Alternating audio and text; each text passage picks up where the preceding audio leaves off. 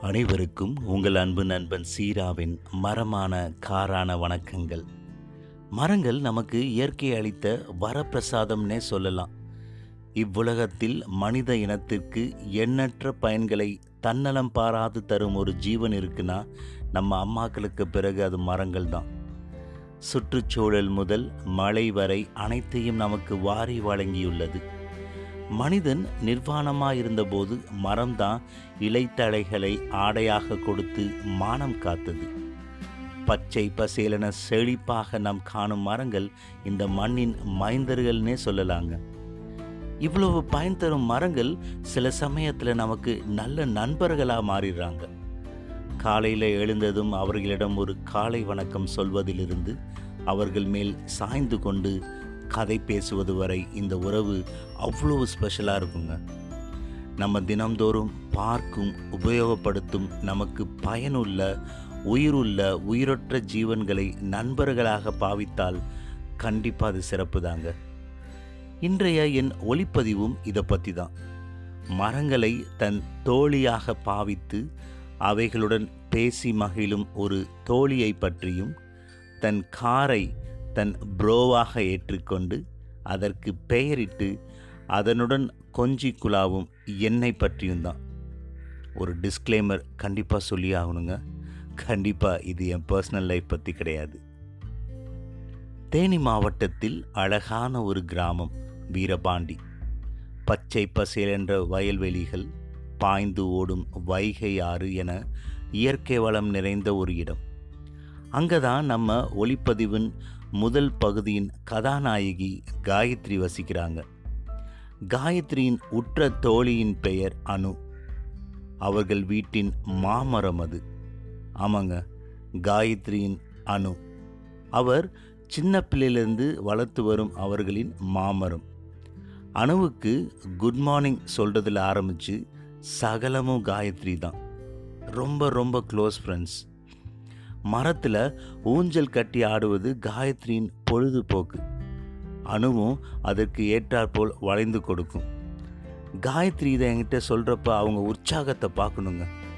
சந்திரமுகி படத்தில் ஜோதிகா முகத்தில் ஒரு ஒளி காமிச்சிருப்பாங்களே அது மாதிரி. காயத்ரி அவங்களோட அணுவை பற்றி என்கிட்ட பேசிட்டு இருந்தாங்க. அவங்க சொன்ன இன்னொரு சம்பவம் என்னை அப்படியே மெய்சிலிருக்க வச்சிருச்சு.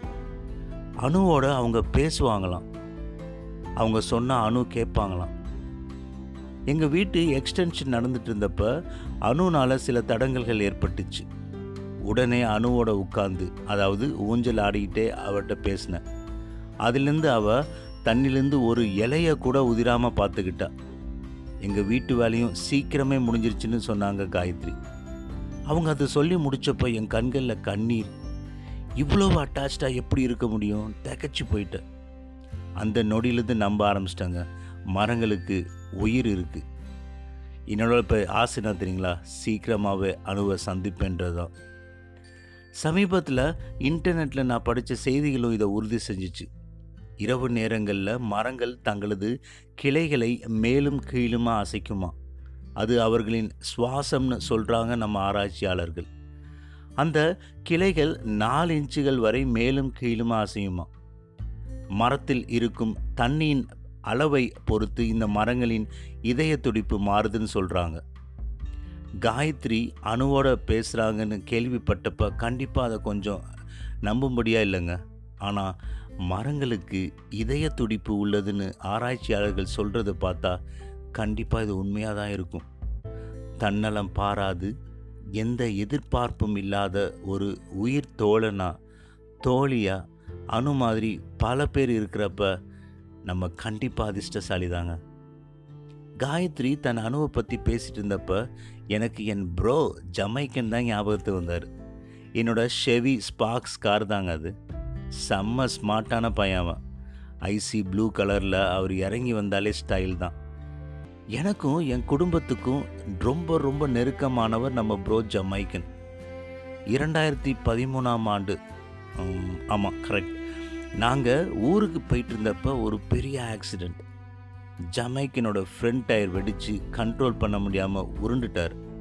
நாங்கள் எல்லாம் உள்ளே இருக்கோம் தலைகீழாக சுற்றி இருந்தவங்க எல்லாம் வந்து எங்களை காப்பாற்றிட்டாங்க எங்கள் யாருக்கும் ஒரு கீறல் கூட இல்லாமல் வெளியே வந்தோம்.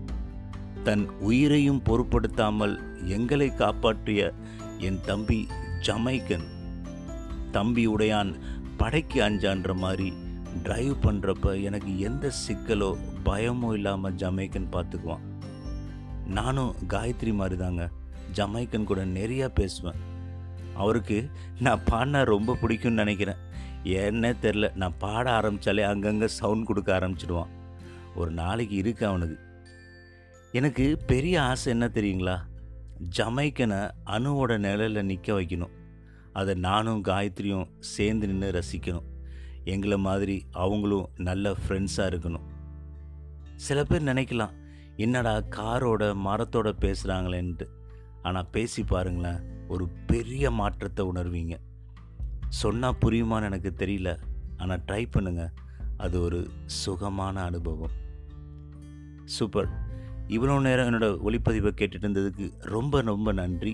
மீண்டும் மற்றொரு ஒளிப்பதிவில் உங்ககிட்ட நான் சீக்கிரமாகவே பேசுகிறேன் உங்களிடமிருந்து விடைபெறுவது உங்கள் அன்பு நண்பன் சீரா. இந்த நாள் இனிய நாளாக அமையட்டும் நண்பர்களே. நன்றி வணக்கம்.